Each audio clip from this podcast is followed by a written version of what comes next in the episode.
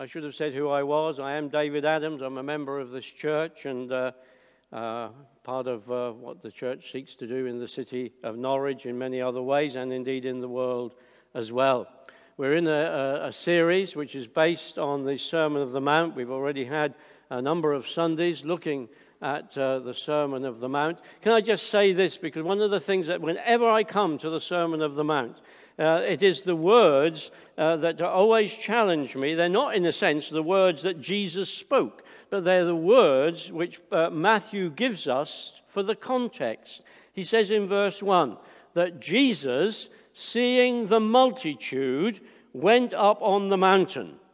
And when he was seated, his disciples came to him.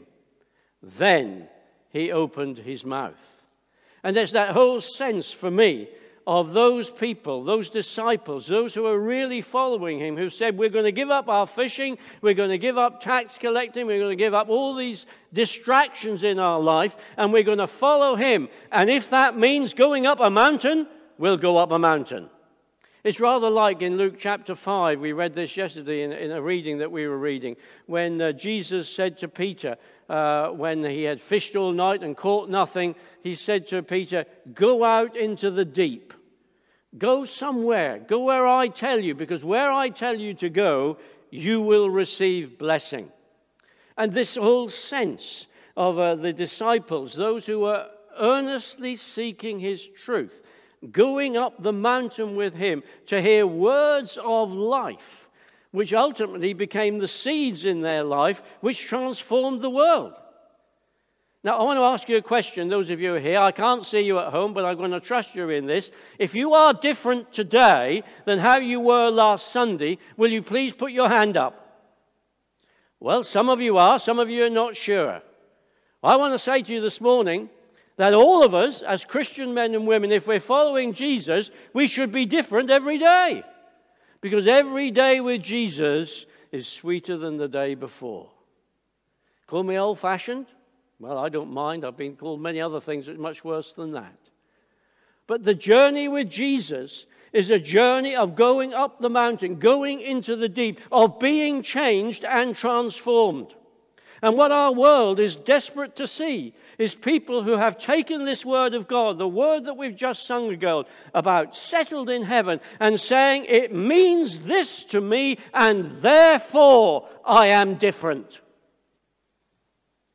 And my heart's desire this morning as we come to the passage that has been given to me is to leave this building and to face this week and maybe the rest of your life looking, yes, at prayer in a different way than you've ever prayed before. Because the passage I've been given is the Lord's Prayer. And probably next to Psalm 23 and John 3:16 is probably the most well-known passage of scripture. But I want to say to you this morning as I've read and studied over many years concerning this passage, I come to believe that it's the most misunderstood passage of scripture. Because we forget not only the context, but we forget what was in the heart of Jesus when he shared these words. So I'm going to read from Matthew chapter 6. Last week, Alan shared the verses around here, and when you give alms, when you pray, and when you fast. And uh, in the middle of that is where Jesus pauses, it seems, and shares with them how they should pray. Verse 7. I think it should be coming up, yes. And when you pray, do not use vain repetitions as the heathens do, for they think that they will be heard for their many words. Therefore, do not be like them, for your Father knows the things that you have need of before you ask Him. In this manner, therefore, pray Our Father in heaven hallowed be your name. Your kingdom come. Your will be done on earth as it is in heaven. Give us this day our daily bread. Forgive us our debts as we forgive those who are our debtors. And do not lead us, Lord, into temptation, but deliver us from the evil one. For yours is the kingdom and the power and the glory forever. Amen. For if you forgive men their trespasses, your heavenly Father will also forgive you. But if you do not forgive men their trespasses, neither will your Father forgive your trespasses. Father, we thank you for your word. As we come now, Lord, to ponder upon it, to seek to understand the heart of Jesus within it. Open our hearts, break our traditions, help us to see something that we've not seen before, that our prayers may be more effective than they've ever been before as we travel this journey with you. In Jesus' name, Amen several things I want to say to you. There are three main points, but there's three, several other things. You know, most of you know me. My introductions can be long. Uh, I do know there's a picnic in the park at 12 o'clock. I hope to be finished by then. No, I truly will be finished by then. Okay? When uh, the section begins, when Jesus says that we should go into a room on our own to pray, which is what uh, uh Alan shared last week. What Jesus, I believe, is trying to encourage us to be is to be totally free in our praying, with no format, no, no set ideas, just to go into His presence and to be totally ourselves. And in that process, to release ourselves from anything that would be self seeking. You'll understand that more in a moment or two. And I truly do believe, with all my heart, increasingly as I get older, that when we learn to pray effectively in our private room where we're on our own and open before God, I truly do believe that our prayers together, whether it be in our homes, with our families, with our wives, or with our, our, friends and neighbors, in contact groups, or in church, our prayers are seasoned with something far more deep and effective than what we've done before. And so I'm crying out with my heart. I'm pleading with you as I'm also looking into my own heart and saying, let not our prayers be the same from this Sunday because we've looked into the Word of God. Am I happy with my prayer life? Certainly not. I'm not happy with the way that my prayers are offered to God. And I think probably, if you were to be really honest, you would say the same things. I read a statistic yesterday in a Bible reading that Sandra and I were doing, a commentary on the Bible reading, which absolutely shocked me.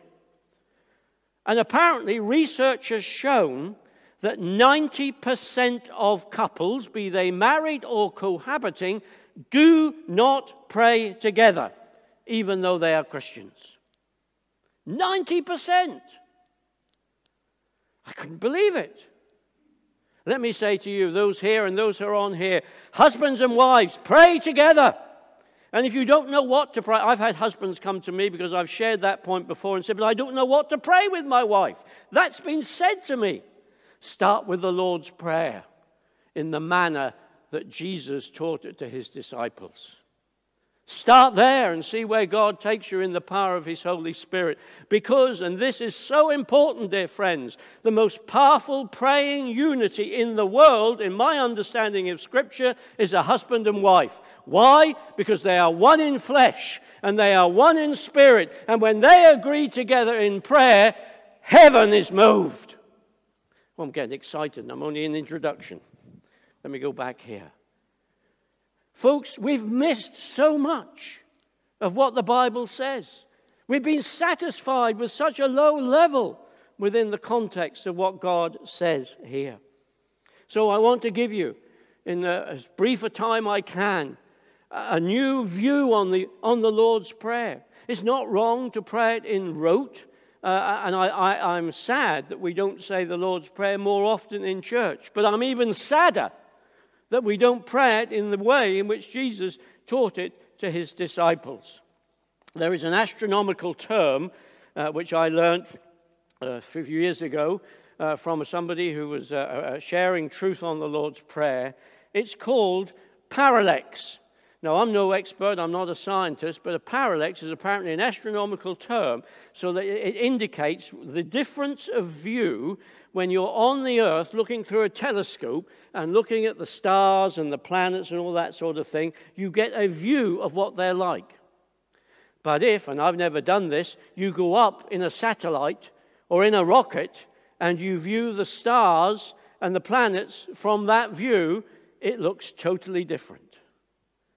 And in one sense, it's a great illustration of what we have come to understand about the Lord's Prayer, not seeing it from the view of the way and the manner in which Jesus taught it. So you might say, well, gosh, I don't know if I'm ready for this. I can understand it. When I first heard it, I thought, whoa, this is a little bit too much for me. But the more I've studied it, the more I see it clearly in God's Word just uh, two or three weeks ago. Let me give you another illustration just to get this fixed in your mind, whether you're here or at home. That Sandra and I had a, were given a gift from God of a holiday up in the Peak District at a very uh, challenging time in our life. Let's put it like that. To stuff that was going on at home uh, in alterations and that. And uh, we chose one day, some of you will have been there, I'm sure, to go uh, to Matlock Bath and go up on the cable car to the Heights of Abraham. I don't know if anybody's ever done that. One or two people are nodding here. Well, first of all, because of the demands of my body, which I still have not uh, yet been able to overcome in the power of God, I needed a coffee. And I have to confess to you, it was a coffee and a cake. So it was 11 o'clock in the morning, and we sat down in Matlock Bath and we had a coffee and a cake. Now, uh, I think I've got the road name correctly. It is the A6 that goes through Matlock and Matlock Bath. Boy, oh boy, we sat in this cafe. It was great. The coffee was good, cake was delicious, but the noise of the traffic was uh, something else lorries, buses, hooting, all sorts of things. We then went up in the cable car. Boy, oh boy. Looking down at where I knew the cafe was, all I could see was the wonderful canopy of green trees, a little glint of the river that was running through there. My view was totally different from up there, swinging on the cable car, to where it was down there.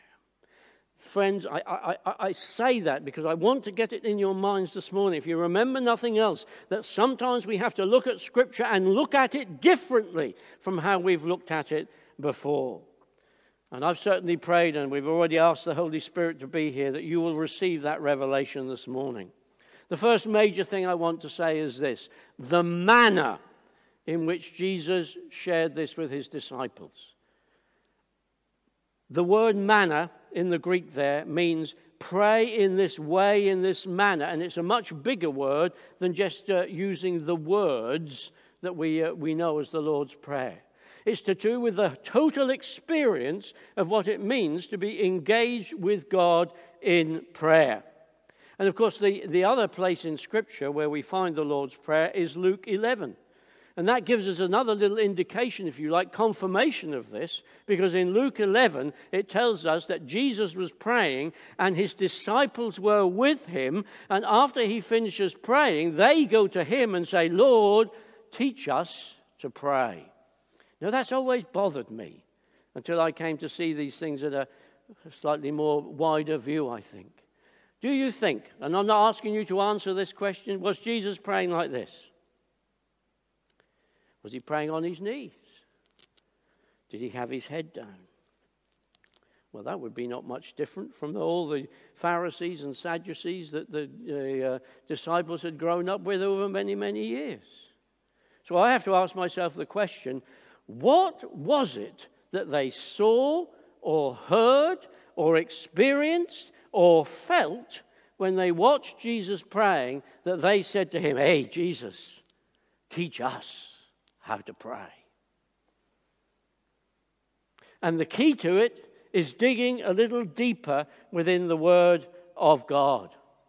Because what we discover uh, within the Word of God is that the phrases that Jesus used are in a, I'm not going to get technical here. I'm not a, a, a language expert by any means. I just manage Norfolk. That's about as far as I can go but uh, within the context of studying and reading others who are much more qualified than me, the statements in the Lord's Prayer are what we call imperative statements. In fact, it's even harder than that. They are aorist imperative statements. In fact, it's even worse than that, that they're said in the second or the third person. In other words, they are powerful, declaring, affirming statements concerning who God is and what we want Him to do in our lives. Now, just think about that without going into the statements, which we will look at very, very briefly in a moment or two. Think about that.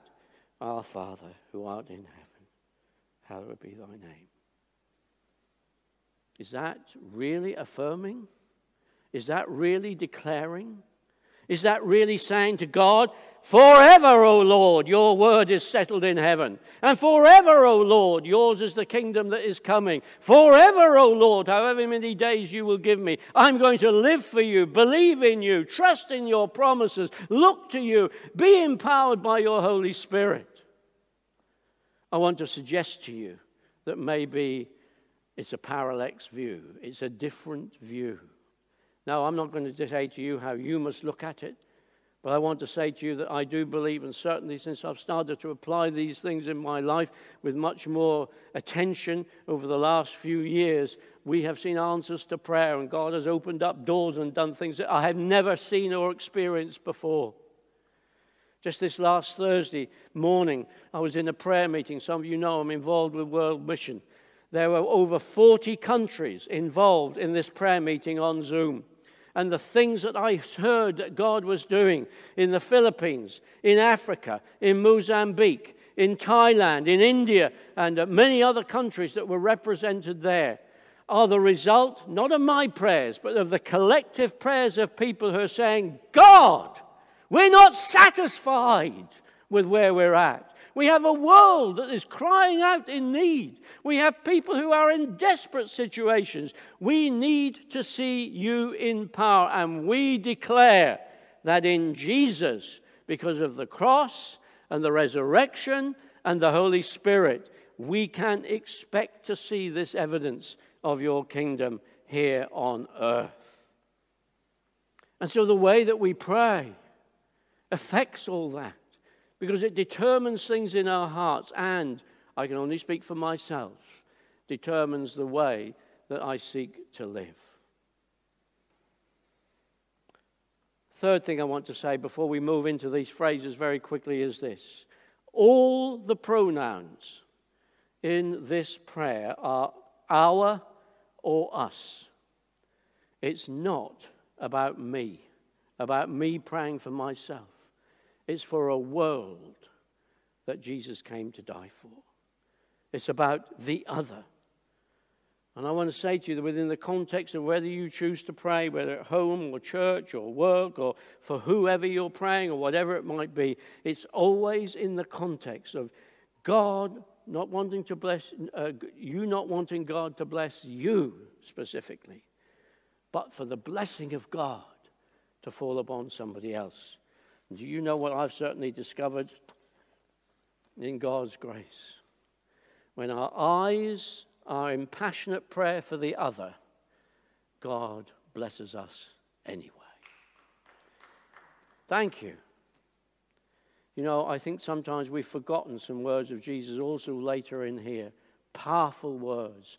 Seek ye first the kingdom of God and its righteousness and all these things will be given to you.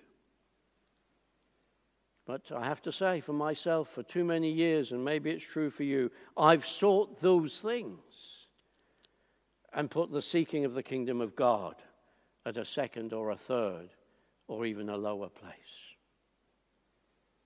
There are seven statements in the Lord's Prayer, and all of these, uh, bar one, is in the aorist imperative second or third person. They are proclamations of what we believe of God and what we want to see in the world. They're said in a manner, in a way, which is like pleading to God, crying out to God, dissatisfied with where we are, dissatisfied with the spiritual state of our nation, dissatisfied with the fact that uh, churches are falling in numbers in so many places, dissatisfied that people are dying without knowing Jesus Christ as our Lord and Savior. And only one of those statements is a request to God. Let me go very quickly through uh, them. I'm not going to ponder on them. Each one is worthy of a sermon in itself. But we begin, and this is a struggle for some people. Our Father who art in heaven. That's not a proclamation, that's a statement of who we are recognizing is the aim of our prayer. Come on, let's. We, we've all heard it before, haven't we? It's not just our Father, it's our Dad. It's Abba, Father. He's the one who loves us.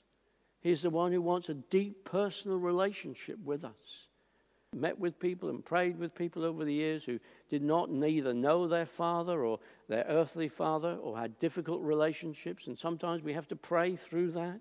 But the bottom line is our Father, Dad in heaven. Sandra and I listened, as recommended to us just on Friday, to the. Uh, I recommend it to you the, uh, on the YouTube, the testimony of Dr. Helen Rose, Roseveare who was a, a missionary in the Congos in the height of the civil war that went on there. And she was once imprisoned in, in a very, very difficult place. And uh, amongst the others in the prison were other missionaries. Some of them were uh, American. And she overheard uh, these American husbands and wives sometimes talking to one another. And they'd say, very American, of course, honey, honey, what are we going to do? A, a term of great endearment. She's single. She was on her own. And she laid on her bed. And in her praying to God, she said, Honey. Now, you might think that's irreverent. But the testimony went on to say, all the other people had restless nights. But she slept soundly that night because she invited her honey, Jesus, her father, into that situation. Papa, Daddy, you know me better than I know myself. Touch my heart. Heaven is our destiny. I don't want to say any more about that, but I'd love to. So, the first point I want to say to you is this, and challenge you with as I challenge myself, is the manner in which you pray in accordance with what Jesus showed and spoke or is it very quiet, almost passive, without passion or energy, in truth, even belief in that God might answer our cry? And then we come to what I call the might of the prayer. And I'm going to move through this exceedingly quickly. If you want to know more about it, ask me. But I think this is so exciting because the prayer goes on there Hallowed be your name. The word hallowed is so often misunderstood. The word hallowed means holy. He is a holy God. But it also means to be treasured, that it's precious, that it's be revered. The fact that we can even have his name upon our lips is a mark of his grace and not be slain because of the sin that is in our lives. Hallowed is a powerful word. So it's our Father in heaven. Hallowed. Amazing the name of Jesus in our hearts and on our lips. And when it says his name, some of you will know this, and again, uh, worthy of much more than I can give this morning. The main name that we know of God is Jehovah Adonai, the Lord God. But remember this, dear friends, that when the word Lord coming out of the Greek into the English, we use the fact that at the heart of what the Greek word means is, You're my master. You're my controller. You're the one who I am servant to. Now, you put that into the aspect, I put it into the aspect of the times when I know I have disobeyed God. I have not lived as He is my master. But when I pray this prayer, and I often use this prayer in, in the night when I'm awake, uh, I move through those wonderful other names of God because they are a reminder of who we are and what we can receive from Him. Because we also have what is known as the eight main compound names of God You can look these up yourself. I can let this be made available in the notices if, if people so want. We know He is Jehovah Jireh, our provider, Genesis 22 14. We know He is Jehovah Nissi, the Lord our banner. What does that mean? When you leave your home, His banner over you is there. When you're out doing the things that you, you're doing in your life, He's there covering you. When, when, when you disappoint Him, when you disappoint yourselves, Jehovah Nissi is still there covering you. And Jehovah Nissi leads you back home and leads you back to your room where you fall before Him and say, God, I did my best. I failed you many times. Forgive me.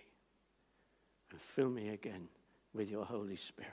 Oh, I'm going to. He's Jehovah Makadish, which is another wonderful um, Hebrew word. He's the Lord who sanctifies us. Leviticus 20 and verses 78. He's on a journey with you. The only thing I can ever find in Scripture about predestination that satisfies my soul is what Paul says in Romans 8 when it says, You are predestined to be conformed to the image of his Son. Hey, God wants me to be like Jesus. That's the work of sanctification. He is Jehovah Rapha, or Ruphe, as some people pronounce it, the Lord who heals. Exodus 15, 22 to 26. He is Jehovah Ra, or Roe, who is the Lord is my shepherd. And often in the middle of the night, I'm, I'm, giving you my personal testimony. When I get to that point, I find myself reciting the 23rd Psalm The Lord is my shepherd. I shall not want. He will lead me. He will restore me. Even if I walk through the valley of the shadow of death, He is there. He prepares a table before me in the presence of my enemies. He anoints your head with oil and my head with oil. My cup runneth over. Surely goodness and mercy will follow me all the days of my life. And of course, that's exactly what your neighbors see when my neighbors see when I enter into my Monday mornings and the rest of the week. Somebody who's living under the truth of the Lord as my shepherd. Sorry if that made you feel bad. It makes me feel bad because I fail so often. But the promise is there. He is Jehovah Shalom, the Lord my peace, Judges 6:24. Shalom Aleichem is another Hebrew expression, much more than peace. It's peace, well-being, contentment, rest, prosperity in the fullest uh, sense of that word. It contains everything that God wants to give us. He's Jehovah Shammah, which you get from Ezekiel 48 and 35. The Lord who is there. No place where you go and I go is the Lord not present.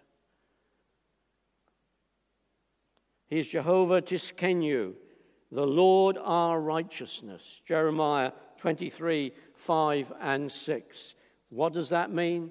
It means He is the Lord who covers us, imputes to us the robe of righteousness, which is Jesus. So that when we come before Him, He accepts us. He's not looking, saying, Oh, you disappointed me, you can't come, don't want to speak to you, have a bad day. No, no, no. We're covered in the robe of righteousness.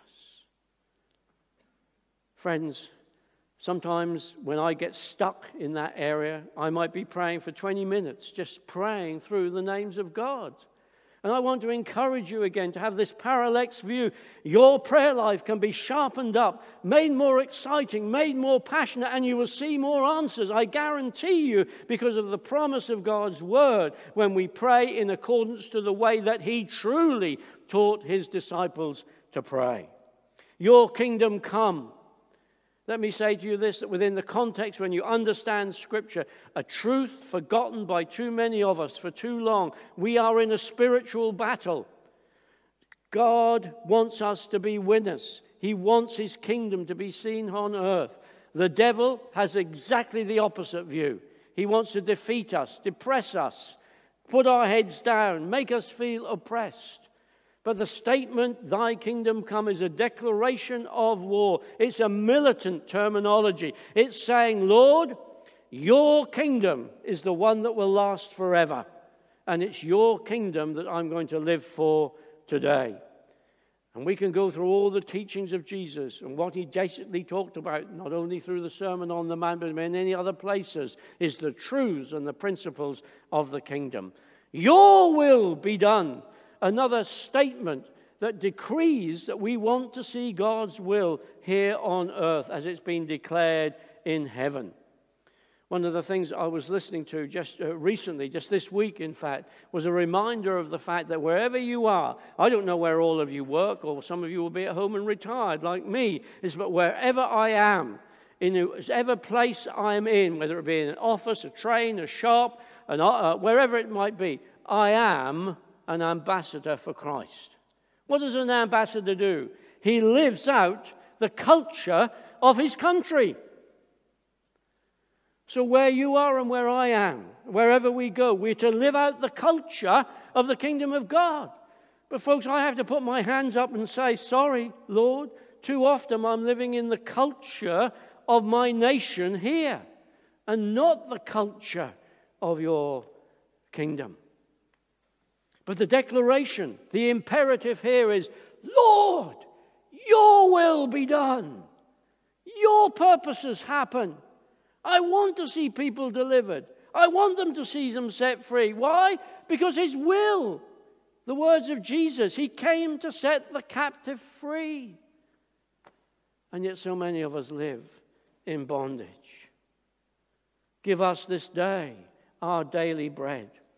Not for ourselves. Remember, all of this is not just for us, it's for the benefit of those who will come in to see and recognize and move into His kingdom as a result of it within the context of this phrase I was reading just this week, that within the context of the Greek culture, they, they didn't really look for daily bread in that sense. And when you look behind this phrase that Jesus used, it doesn't just mean, Lord, bread for today, although it can mean that. It means, Lord, move in my life and move in circumstances that I might be absolutely assured that whatever happens in the future, you have already prepared a way for me you have already prepared a way for me. It's not restricted to a daily experience. And remember in Luke chapter 11, where Jesus uh, shares the Lord's Prayer in the same manner, the bit underneath there talks about the friend who went to the other friend at midnight to ask for bread because he'd had a visitor come and he'd got no food in the house. And it's always for the other. He wasn't asking for himself, he was asking for his friend that came. So we're praying for the provision of much bigger things than just our own needs. Forgive us our debts as we forgive those who are debtors. I, I could go a long way with that one, but you know that. Unforgiveness in your heart in any situation hinders the blessing of God. If you cannot pray for those who, whoever who they are, whatever they've done to you, however deep and wounded you may be, if you cannot pray blessings on that person in the name of Jesus, you, you are putting a ceiling on how much God can bless you. I recommend again to you the testimony of Helen Roseveare, who prayed forgiveness and blessing over those that raped her, tortured her, and for just being a Christian missionary doctor in the Congo. The only request amongst all these imperatives is the next phrase Lord, do not lead us into temptation. And it has to come from a submitted heart. It has to come from people who know their weaknesses. Do you know what your weaknesses are? What your weaknesses are within the spiritual journey you're on? your weaknesses within the lusts of the flesh, be it food or sex or drugs or anything else. Whatever your weaknesses are, this is the only request Lord, lead me not into temptation. Asking God to keep you pure so you can be an effective and powerful channel for Him. But then the final imperative goes on with again another statement but deliver us from the evil one. Lord, you are the victory. You are the victory on the cross. You are the one who broke death. You are the one who came through out of the tomb. You are the victor. Deliver us from the one who is the evil one. Folks, I say to you again, and so many people forget this we are in a spiritual battle. We are in a spiritual Our nation is in a spiritual battle. You know, and I say this quite openly and know it will be recorded. I personally think that very some of the things that we hear that are decided even within context of churches, be they local or nationally, prove to us that we are in a spiritual battle and the enemy's pressure upon us because of the culture that is around us forces us to do the things that they say rather than the things that God declares are his word forever.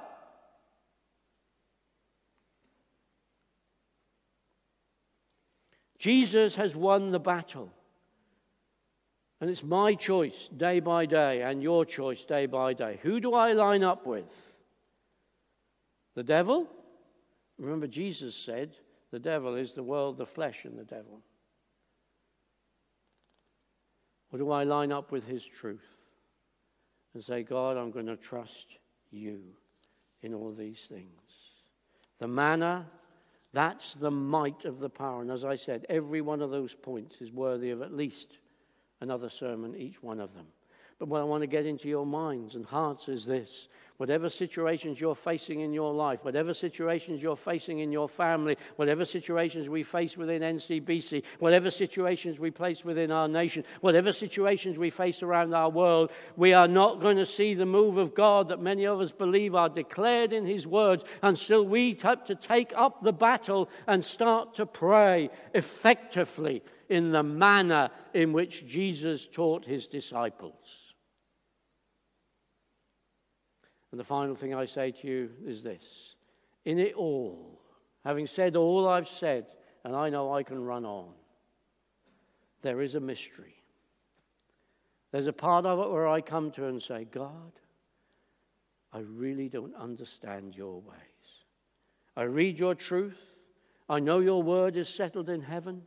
I know you have a calling on every heart that is totally surrendered to you.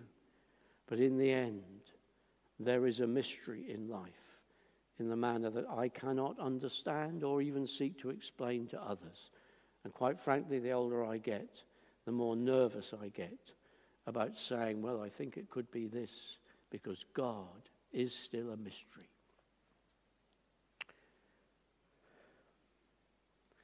But this proves to me that I can trust Him because nothing he does is other than motivated by his love for mankind. I may ask the question why or what for or how can God be in it? But in the end, there is a mystery. So, my friends, I just say to you this morning, what manner do you pray? Do you really pray in the manner that Jesus taught his disciples? Do you really understand those powerful, affirming, declaring statements for you individually? Because if you don't understand it individually, and if you and I are not praying that within our own prayer closets, we will never get effective prayer in the life of this church or any other church. We have to be people who are declaring, believing, looking, and praying passionately for the rule and reign of Jesus in our world. We are to declare that. We are to live and learn from how the disciples prayed. You need to read the book of Acts to see how they prayed for boldness. They prayed for Peter to be released from prison. I don't believe it was quiet, I believe it was noisy. God, release him. He's your servant, he's the head of the church. That's what the disciples wanted to see. And this, I put it as a question is this what we want? Chris, can you come back ready to sing that song again, please? Friends, we're going to pray. I don't mind if Chris just plays quietly in the background. But I'm going to pray a prayer that's based on what I've shared with you this morning because for me, I can't speak for you. This is reality. This is what God has called His church and His people to. If you feel you'd like to, and even at home, I say to you, if you'd like to stand, then stand. I cannot, I cannot believe that we can pray passionately with an indifferent sense of sitting there quietly in our seats. But I'm going to have my eyes closed. I'm not criticizing anybody, judging anybody. That's not for me to do in anything. But let's pray in the manner that Jesus taught his disciples this morning, shall we? I invite you, if you want to stand, stand. Father, we come to you in the name of Jesus. Thank you that you are our Father who is in heaven. Thank you that you have a love which is everlasting. Thank you that your love covers the world. Thank you that you loved the world so much that you sent your Son Jesus to be our Lord and our Savior and our King. We hallow your name. We praise you. You are Lord God Almighty. Your plan for your world will happen, it will come to a conclusion, and the books will be opened. And we praise you because you are a righteous judge. You know all things. We thank you that your names reveal to us that you care for every detail of our lives, from the moment that we open our eyes in the morning to the moment we close them at night. And even when we are asleep, you are Jehovah Nissi, our banner that covers us. You are Jehovah uh, Rupha, the one who heals us. You are Jehovah Raha, the shepherd that leads us and restores us and makes us able to grasp every day and to live it for you, to be ambassadors of effectiveness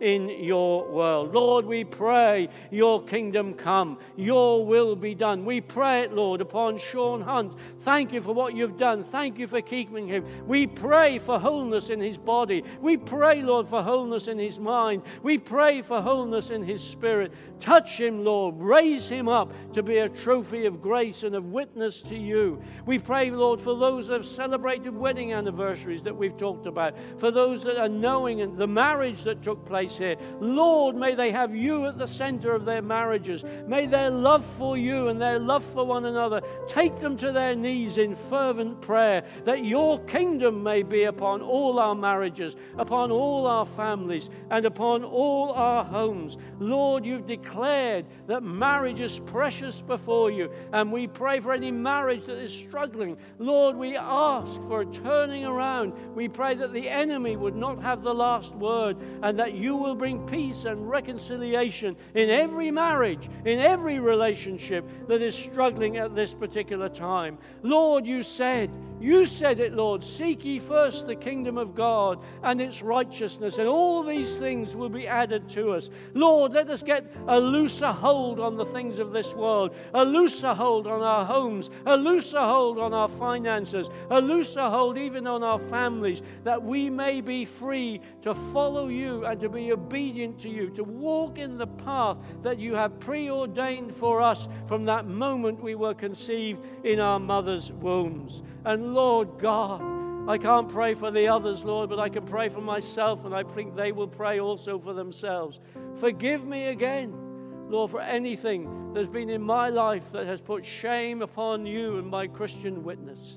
Lord, even within the context of my sharing this morning, forgive me if there's been anything of my flesh or thinking within it. Lord, I long for the purity of your word that will change our lives and will bring your kingdom to power in our city. And we pray, Lord, for all those in authority over us.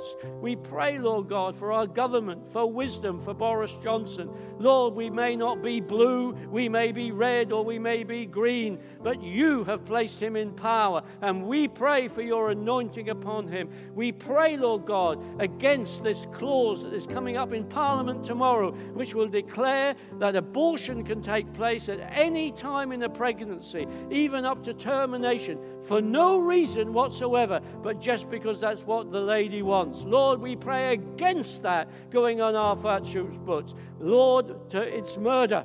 within the context of your word. And I pray against it and ask that there will be MPs that will rise up in indignation, that will rise up and speak the truth of your word in Parliament, that this would not be established on our law books or go any farther.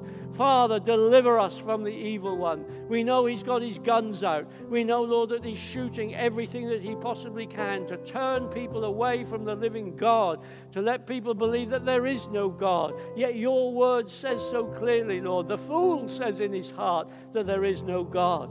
Lord, we pray for a visitation of your Spirit. We pray for renewal. We pray for revival in the name of Jesus, that our nation may again experience something that was there in the time of the Wesleys, something that was there in the Hebridean revival, something that was there in the Lowestoft revival. We pray, Lord God, that this church, this building in which we stand this morning, that was filled packed to overflowing several times a day because of people wanting to know Jesus back in the 1920s. Lord, I proclaim, I want to see that again in the name of Jesus because your kingdom is what it's all about.